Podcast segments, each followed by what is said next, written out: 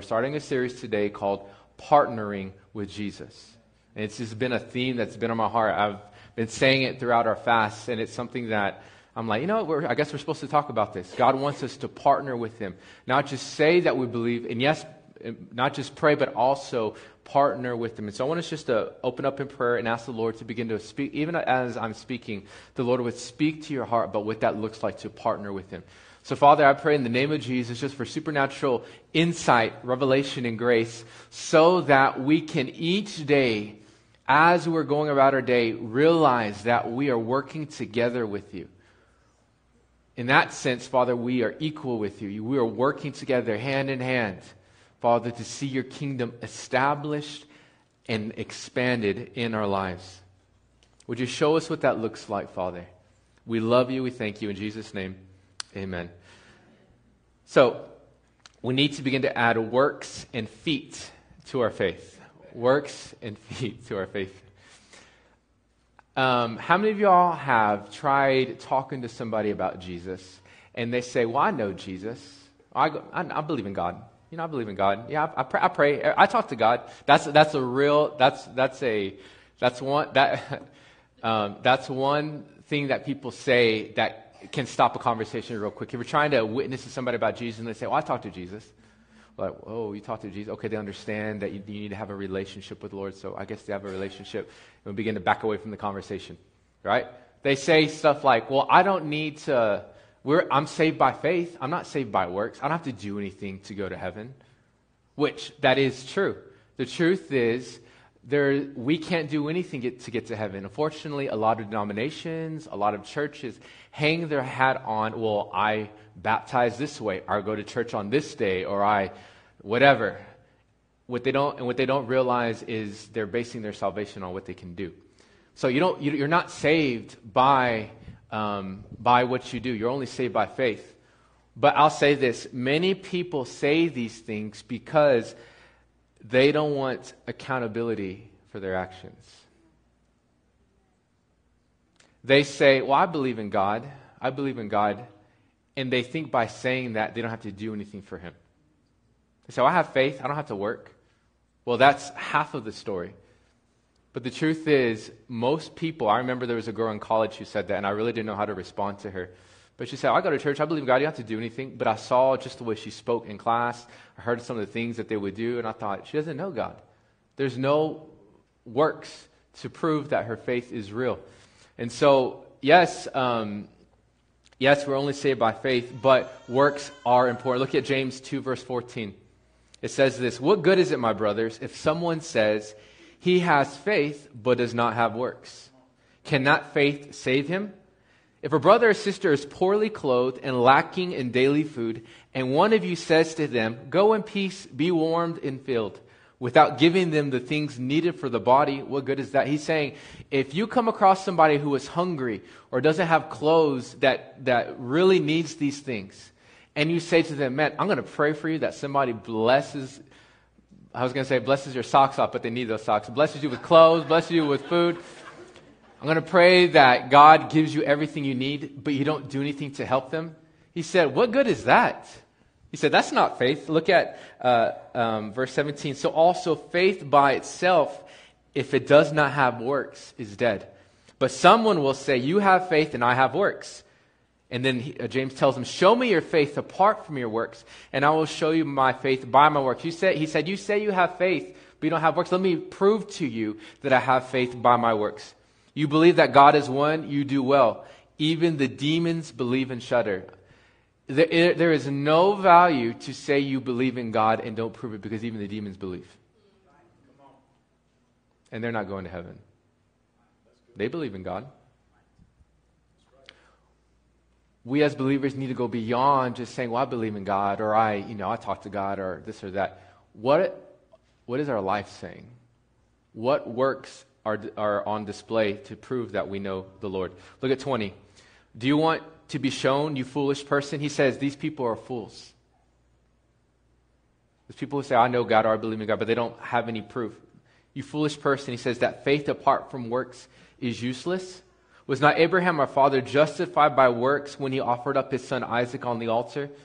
You see that faith was active along with his works, and faith was completed by his works. If you remember the story of Abraham, God called Abraham to sacrifice his, his promised son on an altar. And if you remember the story, Isaac was the son that God gave him, where he said, Hey, through your son Isaac, all of the nation, the whole world will be blessed. So when God told Abraham to take his son up, he was essentially going to crucify and kill his dreams. But God wanted to see if Abraham was going to serve him, not for what he would promise him, but because Abraham loved God. And right when uh, Abraham lifted the knife, God said, Stop, now that I know you love me. It says in this verse that faith was completed when he walked up that mountain and went to kill his son. The works proved that he was going to obey God no matter what. He didn't just say, Well, I, I, I trust God, and no, I'm not going to sacrifice my son. You're crazy, God. I'm not going to go do that. His works prove that his faith was real. Verse 24 You see that a person is justified by works and not by faith alone. There's an analogy that kind of came to me a while back, and it's the analogy of a tree. Imagine you plant an apple tree. What do you expect after the tree matures and grows? What do you expect for the tree to give you? Apples, right? If we're to give you oranges, you would think, oh man, I'm planting the wrong, the wrong seed or whatever. You expect, if you plant an apple tree, to get apples. Listen to this the apples prove that the tree is there. If there are no apples, no fruit that comes out of that tree, there's either two, oh, there are two things that have happened. Number one, the tree is not healthy, or number two, number two, the tree is not, is not real. The tree is really not there. Our works are our fruits. People say, well, I love God, this and that, but there's no, there's no fruit. There's no evidence that you have been planted. Uh, one of my, one of my favorite pastors says, says, if there is no proof, then you're probably not saved. There are many people who go to church who say, I believe in God, but there is no proof that they know God, that they talk to God, that they're serving God's people. According to, according to this passage, uh, James is saying, Your faith is not alive, it's dead. If we had a tree and no fruit was coming out, we would say there's something wrong with the tree. Or if there was no fruit, then we would say there's really not a tree there. We're not saved by works, but our works prove that our faith is real. If there are no works, there is no faith. That's just the bottom line. Any good tree planted, and, and um, I think Armando mentioned this earlier, the last service when we are planted, when we have good soil, good tree, a good plant, and good fruit will come out. But if we're not planted in good soil, nothing's going to come out. So we have to know that we that works are important. Now I want you to turn to 1 Corinthians 3. 1 Corinthians 3, chapter uh, verse 1. Now that we understand that we have works that need to accompany our faith, once we realize that, then we know that God wants to begin to use those works for a purpose. And I just want to say this each of us have a part to play in establishing the kingdom of God. Now, you may think, um, and it, require, it requires works. It requires work. We're not, we can't just come to church on a Sunday morning or every once in a while and expect the kingdom of God to grow. It won't happen. We can't make him just part of our schedule. He has to be everything. When we do that, then we will begin, we'll see the kingdom of God begin to grow. You know, many times churches, they, they focus on, and we have in the past, we focus on people feeling good and people coming in, and I think those are important. I think it's good to have good worship, good teaching, good kids ministry, all, all these things. But the truth is, we are not here to make you feel good. We're here to make you look more like Jesus. So this is why we're talking about this. We have to. It's not just enough to have faith. There has to be proof that your faith is real. Look at verse 1. In this passage, Paul is talking about building the kingdom of God. He says this, But I, brothers, could not address you as spiritual people, but as people of the flesh, as infants in Christ. I fed you with milk, not solid food, for you were not ready for it. And even now you are not ready, for you are still of the flesh. You know what he's saying? He's saying, Paul's saying, there are some amazing things I want to share with you. Truth, not just so you can have more knowledge, but truth because it will lead you into more freedom. You'll have more respons- there'll be more responsibility. I'll give you more things to steward so that you can bless other people. I want to impart some things to you, but you're not ready. He said, when I should be giving you meat, I have to still give you milk. This is hard to, to receive, but in this room, we have a lot of adults in the natural, but in the spiritual, we not only have spiritually mature adults, we have adolescents, and many of us are babies. It's the truth. Doesn't matter how old you are, how, how, how yeah, and we know this because we know some people that even though they get older, they don't get wiser, right? Anybody know that person? Don't raise your hand too high, that might be you. Um, just because we go to church on a Sunday morning or every once in a while doesn't mean we're mature. I know plenty of Christians who have gone to church their whole life who still are holding on to bitterness and unforgiveness towards people. They're not mature. They don't know the word. If they read the word a little bit and meditate on it, they'd get convicted and say, I need to forgive that person. I need to move on. I need to get, I need to get through this. I need to serve. I need to do this.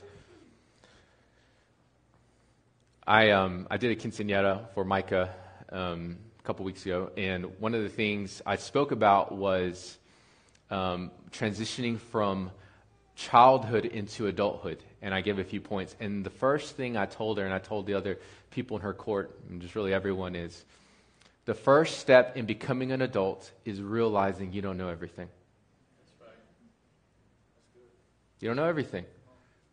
And you will never know everything. You will need people to come along. And I told her, I said, Micah, you're smart, but there are, there are some situations that are going to come up in your life. You're, there are some roads that you're going to walk down that you've never been to before. How can you know what pitfalls to avoid and, and, the, and the warning signs and the danger signs? You can't. You need someone to come along and help you to show you. If we are going to grow, we need to realize that we don't know everything. This is Paul's talking to the Corinthian church. He says, I want to give you solid food, but you're not ready. How do we grow? When we, when we realize we don't know everything, we say, All right, I'm willing to learn. I'm willing to be taught. I'm willing to be discipled. This is a hard one. I'm willing to be told what to do. This is for everybody. If you do not have if some, I'm going to step on some toes. If someone you trust is trying to tell you something and your first response is to defend yourself, I would really check my maturity. Again, if someone you know loves you and has proven themselves to you, and your first response is to defend yourself, who defends, what, what age group defends themselves with everything you try to teach them? Kids. They know everything we have to mature into adulthood. Okay, enough of that. Verse into verse 3 For while there is jealousy and strife among you, are you not of the flesh? He begins to talk, he begins to address uh, what, they're, what they're struggling with. He says, While there is jealousy and strife among you, are you not of the flesh and behaving only in a human way? For one says, I follow Paul and another, I follow Apollos. Apollos was another teacher uh, for the Corinthian church and for, for um, the, the, different churches in the area. He says, When you say, I follow Paul, and another person says, I follow, I follow Apollos, are you not being merely human? You know what they're saying? They're saying, I, well, I follow that teacher. I like this teacher, but I don't know about that teacher. Oh, I go to this church. That church. Hmm. I go to this church. We go to Kingdom Church. Hopefully, you don't say that. Um, I go to this church. He says, Aren't you being behaving only in a human way? Aren't you being merely human? Verse 8, 5. What then is Apollos? Who is Paul? Who is Apollos? Who is Paul? All these people are servants through whom you believed, as the Lord assigned to each. I planted, Apollos watered, but God gave the growth. All these people have different skill sets, but in the end, God is the only one that will cause his church to grow. This is why only he gets the credit. Which one of us, since we're using the plant, which one of us can command a plant, a plant to grow out of the ground? No one can. We can plant it. We can plant the seed. We can water the seed. We can do all the, put it in the right sunlight, this and that. But we can't make that seed grow. Only God is the one that makes, makes it grow. In light of this process, Jesus is the most important component. However, we do have a role to play. We, some of us water, some of us plant. Look at verse 8. He who plants and he who waters are one. We're all the same. And each will receive his wages according to his labor. For we are God's fellow workers. You are God's field, God's building. He begins to transition. We're going to come back to verse 9, but I want us to read verses 10 through um, 15 because I talked about this last week when I talked about heaven and hell. Look at verse 10. According to the grace of God given to me, like a master builder, I laid a foundation, and someone else is building upon it. So we're transitioning from talking about plants and trees into buildings. Let each one take care how he builds upon it. For no one can lay a foundation other than that which is laid, which is Jesus Christ. He says this I'm a builder. We have different builders. We're all builders, but there's only one foundation, and it's Jesus. If you want a foundation that is going to keep you from falling into depression, falling into fear, falling into anxiety, falling into whatever, you have to make Jesus your foundation. Verse 12. Now, after this, if anyone builds on top of the foundation with gold, silver, precious stones, wood, hay, straw. Look at these. He says, all these, I'm going to read in a second, all these are about to be put in the fire. Look at these materials. Which of them, when they are put in the fire, are not going to be burned up? The first three gold. Actually, gold, when it's put in the fire, in tribulation and trials, it's purified, it's made more valuable. Silver, same thing. Precious stones, wood, hay, straw. Soon as those, soon as those materials go in the fire, they're burned up. Verse 13. He says, Be careful what you build with. This, this material or that type of material. Each one's work will become manifest for the day. The judgment day we talked about last week will disclose it because it will be revealed by fire, and the fire will test what sort of work each one has done. If the work that anyone has built on their foundation survives because they used gold, silver, precious stones, he will receive a reward. If anyone's work is burned up, he will suffer loss, though he himself will be saved, but only as through fire. Back to my point last week what we do in this lifetime matters. It matters. Us obeying him, us surrendering to him, us doing what he wants and not just what we want matters. Because here's the deal there are going to be many Christians who go to heaven that built on their foundation, Jesus, things that aren't going to have value in the next life, and they're not going to have a reward for those things. Many people, we're going to get to heaven, and yes, they'll be saved, and that'll be great. But God has unique rewards for us that He wants to give us, but we have to use things that will carry value. I'm not saying that working for nice things, house, cars, education, vacation, all these things, I'm not saying they're bad. I want all those things. But God is looking at the heart. What are you going after? What are you focusing your heart on? Like I said earlier, all the things that God has given me, I wasn't even thinking about some of the big things. I wasn't even I was focused on what he was asking me to do. God is asking, "What where's your heart at?" Jesus we talked about this last week. Jesus said, "Store up for yourselves treasures in heaven where fire can't get to it." Where thieves can't steal it. Because if you put your treasure in relationships, in people, in things, on this earth, guess what? Sin is still very active. There's still evil people, and those things can be taken like that. Then what? Store up for yourselves treasures in heaven where thieves cannot break in and steal, where rust can't touch it. What are we building? What we do here on earth matters. This is why committing to this fast, committing to these nights of prayer, obeying the Lord and saying, you know what, I'm going to forego pleasure on this side of eternity so that in heaven I can have pleasure in what He has for me forever. What we do on earth matters. Let's go back to verse 9. For we are God's fellow workers. The Tree of Life version says it this way For we are God's co workers. This may be hard to comprehend, but God wants us to work together with Him to build His kingdom. You are important. We are co workers. 2 Corinthians 5, verse 20 says this Therefore, we are ambassadors for Christ. We're his ambassadors. He has a kingdom, and we are his ambassadors, his messengers. We implore you, on behalf of Christ, be reconciled to God. And look at verse 1 of chapter 6. Working together with them, then, we appeal to you to not receive the grace of God in vain. He says, working together with Him to, to receive the grace of God. God is wanting us to partner with Him and to see ourselves as co workers with Him. We're called to expand the kingdom. Matthew 28 18. Go into all the world and preach the gospel. Um, many times, Paul gave his testimony how God saved him on the road to Damascus and said that he wanted him to go and preach the good news to the Gentiles. So here's a question God wants to, God wants to partner with us and wants us to see him as co workers. But does he need us? I just, we just read how God wants, wants us to work together with him. But here's a question Does he need us? It's a tricky question, right? If God needs us, then that means he's not all powerful, right? We could talk about that for a long time, but the short answer is no, he doesn't need us. His will will be accomplished whether or not we come in alignment with him or not, alignment with him. His will will be done. But if he doesn't need us, then why is he asking us to see ourselves as co workers with him? This is the heart of my message, this statement right here. This is why. God wants us to partner with Him in building His kingdom so that we can share in the joy He feels when someone is set free.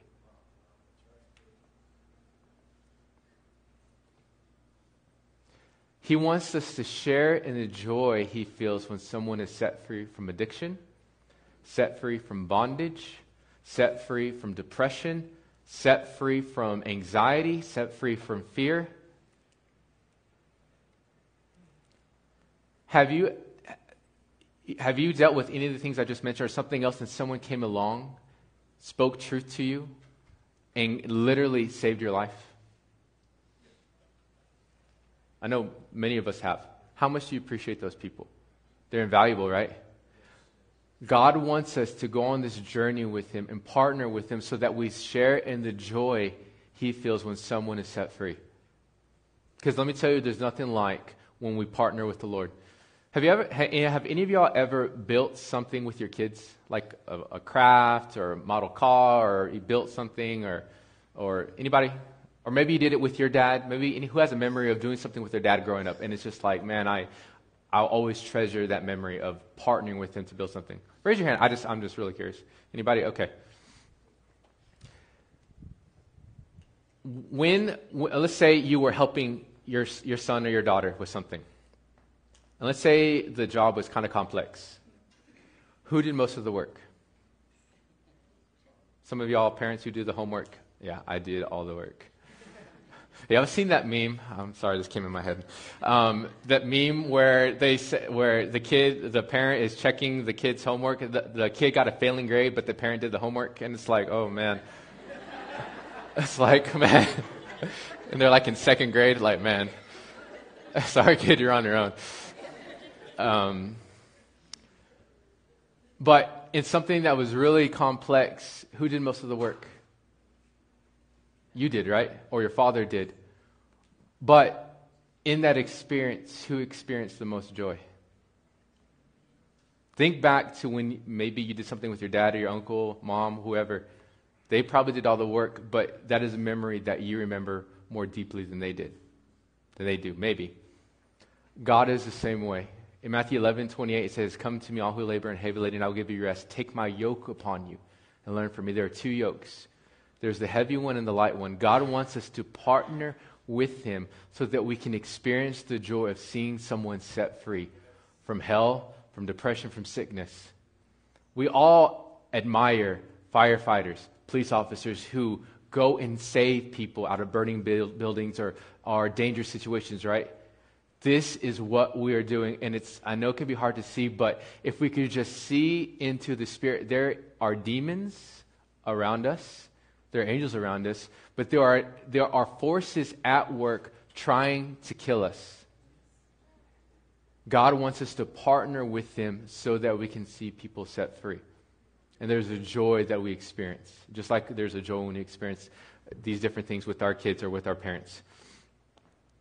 How do we partner with our Father to build His kingdom? This is how. We actively do what He wants in the way He wants. We actively do what He wants. How do we partner? Okay, God wants us to go and establish the kingdom, go into all the earth, make disciples. We know all the verses. we partner with Him. We actively do what He wants in the way He wants. And this is something we've been praying through our nights of prayer. Each night we've been saying, Lord, today, how do you want us? This is something I've been praying, God, tonight. How do you want our church to partner with you and pray through some of these issues? What issues tonight do you want us to pray? Do you know God wants to speak to you every day? He wants to speak to you and show you what you should be praying about, what you, you, you, should be focusing on in this season. And so every night we've been saying, Lord, how can your kingdom be established in my life and my family? In Afghanistan, we've been praying a lot for Afghanistan. We've been praying for healing. We've been praying for our nation's leaders. How can I partner with you today to see your kingdom established? And honestly, it reminded me of our vision to know Jesus, hear his voice, and follow him. Many of us have heard this, and you know, keep hearing it. Jesus didn't have an original thought. He only said and did things that his father said and did.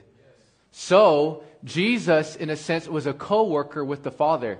It was the Father's blueprints. It was his idea, and then Jesus would go and execute it. He would say, Okay, I'm going to go into this place. I'm going to go into this town. I'm going to heal this person. I'm going to hear from the Father it's his kingdom, not my kingdom. It's his will, not my will. And I'm going to go and with my hands, with my feet, with my voice, I'm going to go and set people free. Look at John 5, verse 15. Jesus had just healed a man who had been crippled for 38 years. It says, The man who he healed went away and told the Jews that it was Jesus who had healed him. And this is why the Jews were persecuting Jesus, because he was doing these things on the Sabbath. But look at Jesus' response he told these people who were, who were uh, criticizing him, My father is working until now, and I am working. He says, The father told me to do this. I saw the father do this in heaven in the supernatural, so I'm going to manifest it in the spiritual. This is what God is wanting us. This is how we can establish the kingdom. Jesus wants us to see people healed, set free. He wants us to. Has anyone ever been put on your heart to pray for somebody, like this overwhelming feeling? You call them and they say, Man, you don't know what I was going through. You call at the right moment. This is us expanding the kingdom of God to see people healed and set free. There is a joy that God wants us to experience whenever we do this. God wants to partner with us. In the book of Acts, all the apostles, just start reading several times where they were led by the Holy Spirit to go to this place or not go to that place. This is how the kingdom of God will expand. Listen to this God only blesses what he births. It has to be his idea. Many of us are, are um, living our lives the, the best that we can, but we're not really considering the Lord. Many of us are going after dreams that are not His dreams. Many of us are pursuing things that are not His idea. And God is saying, I'm not going to bless that baby. I know you spent a lot of time, many months, trying to, to create this dream, but I'm not going to bless it because I didn't birth it. But if you will hear my voice and understand that even though in the moment it may not look better than your dream, but in the long run it is, if you will hear my voice, I will bless the things that are put in your heart. You know, one of the things I realized about um, myself when I was preparing for this message is that over the last three years, one of the main things that has changed in my life is that I have developed more confidence as a, as a son of God, as a believer, and as a leader. When we started the church, we had a clear word to start this church. It's super clear. But if I'm honest, in my heart, I was saying, Lord, I don't know how this is going to work.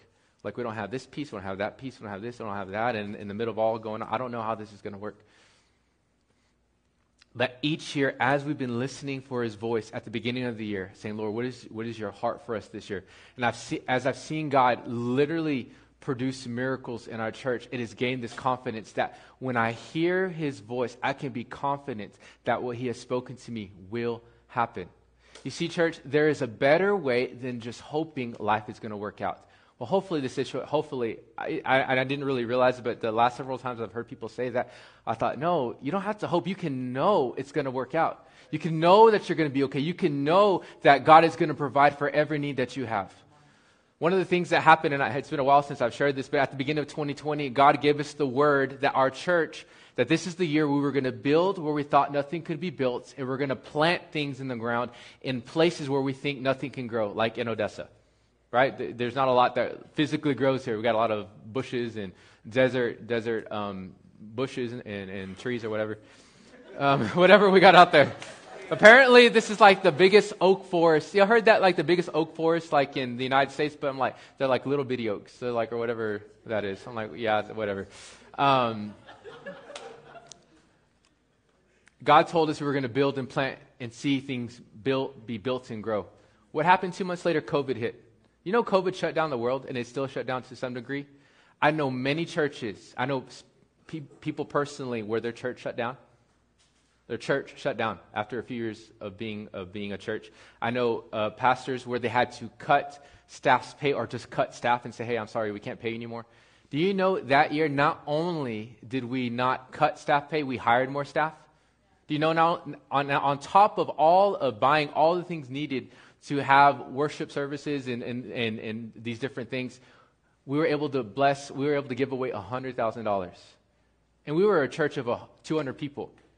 Over a course of we God provided for every need that we had, and we were able to give everything away. That doesn't happen unless God says it's going to happen. This is why this is why it's vital for us to hear his voice. I the bottom line is there's a better way to live.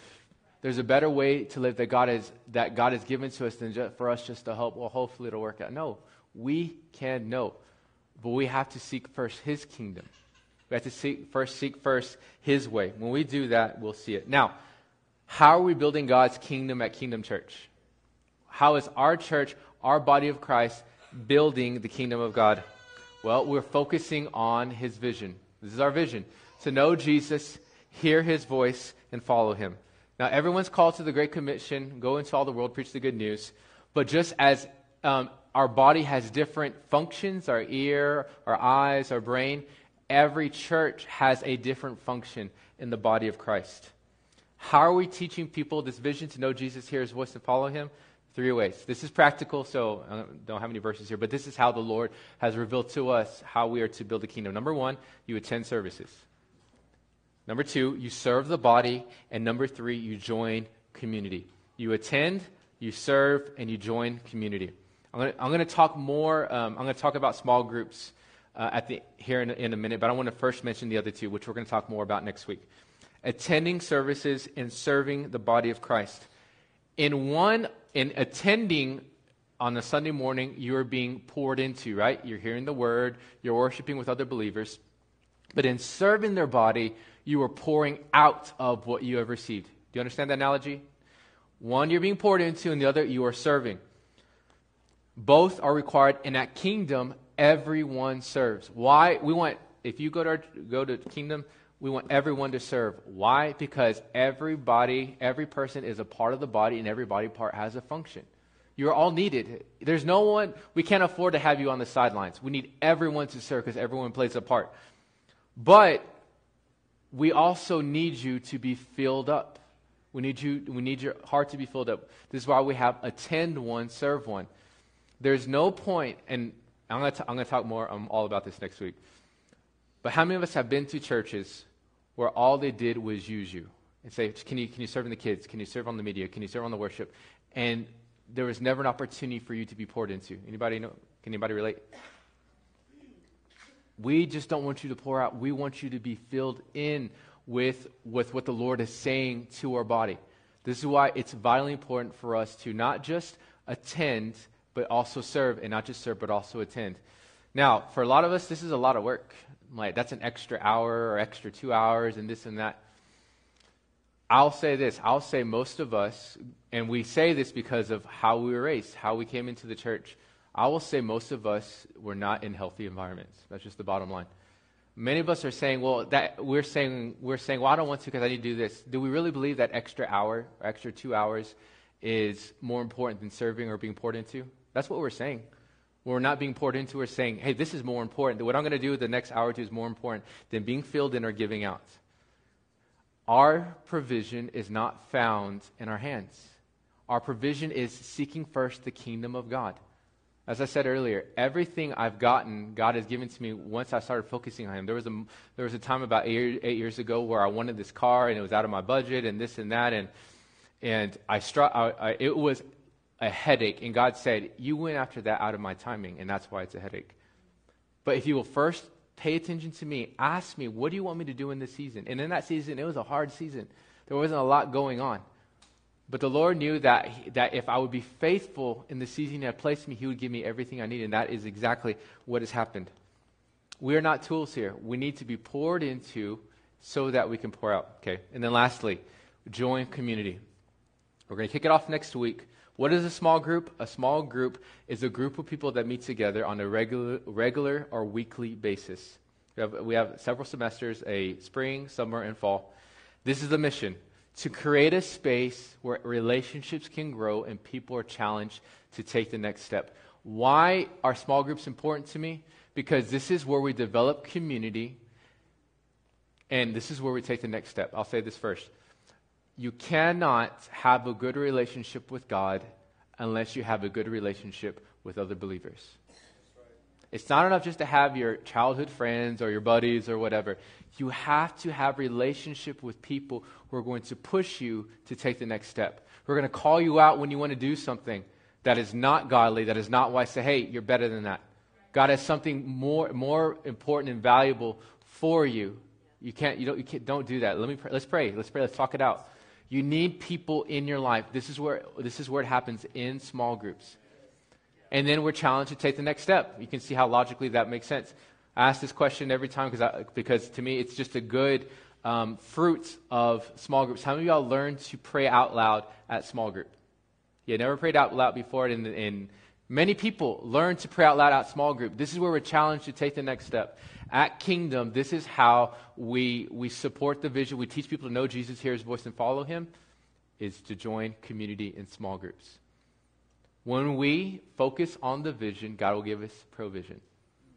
Again, whatever he births, he will provide for. If it's his baby, you can, you can be sure he'll take care of it. But if it's your baby, man, hopefully you got enough money, you got enough time, you got enough energy, whatever, to take care of it. I don't know about you, but I want to I want to birth his child. Amen. Amen. All right. I want to end with this. Acts 2:44. You may not realize this, but the early church looked more like a small group than what we see right here. I'm going to show you. 244. It says this, "And all who believed were together and had all things in common." And they were selling their possessions and belongings and distributing the proceeds to all as any had need. And day by day, listen to this, day by day, not Sunday by Sunday or once a month, month by month, day by day, attending the temple together and breaking bread in their homes, they received, look, they attended the temple, they went to service, and then they broke bread in their homes. They received their food with glad and generous hearts praising God and having favor with all the people, and the Lord added to their number day by day. Wow. Those who were being saved. I just, I'd never seen that. It said, go back to the last verse, 46. Day by day, what did they do? They went to the temple together and they broke bread. They had small group every day, and they went to the temple every day to worship. And then the verse before that says that they sold everything they had so that everyone was taken care of. Day by day, they did this. And look at verse 47. And the Lord added to their number day by day. Listen to this. Some of us are only being blessed every once in a while because we only go to church every once in a while. Some of us are only being blessed whenever we give whatever every once in a while because they were blessed day by day because they were committed day by day. It's just a question how much do you want God to bless you? It's not, let me just dispel this lie right now. God's blessing you is not, He's not waiting. He's not, he's, we're not waiting on God to bless us. God is waiting on you. How, and this is a, revelation that God gave me yesterday. And many of all that were here heard, heard this. God is waiting for people to stop being ashamed to serve Him, to raise their hands, to sing, to tell people about Jesus. I feel like He told me if I, if I find somebody who is not ashamed to bless me and reach people for me, I will not be ashamed to bless them. God really is, James 4, 4 7, draw near to God and he will draw near to you. 4 8. God is waiting for us to step up to the plate. I don't know about you, but I, need, I want his blessing, not my blessing.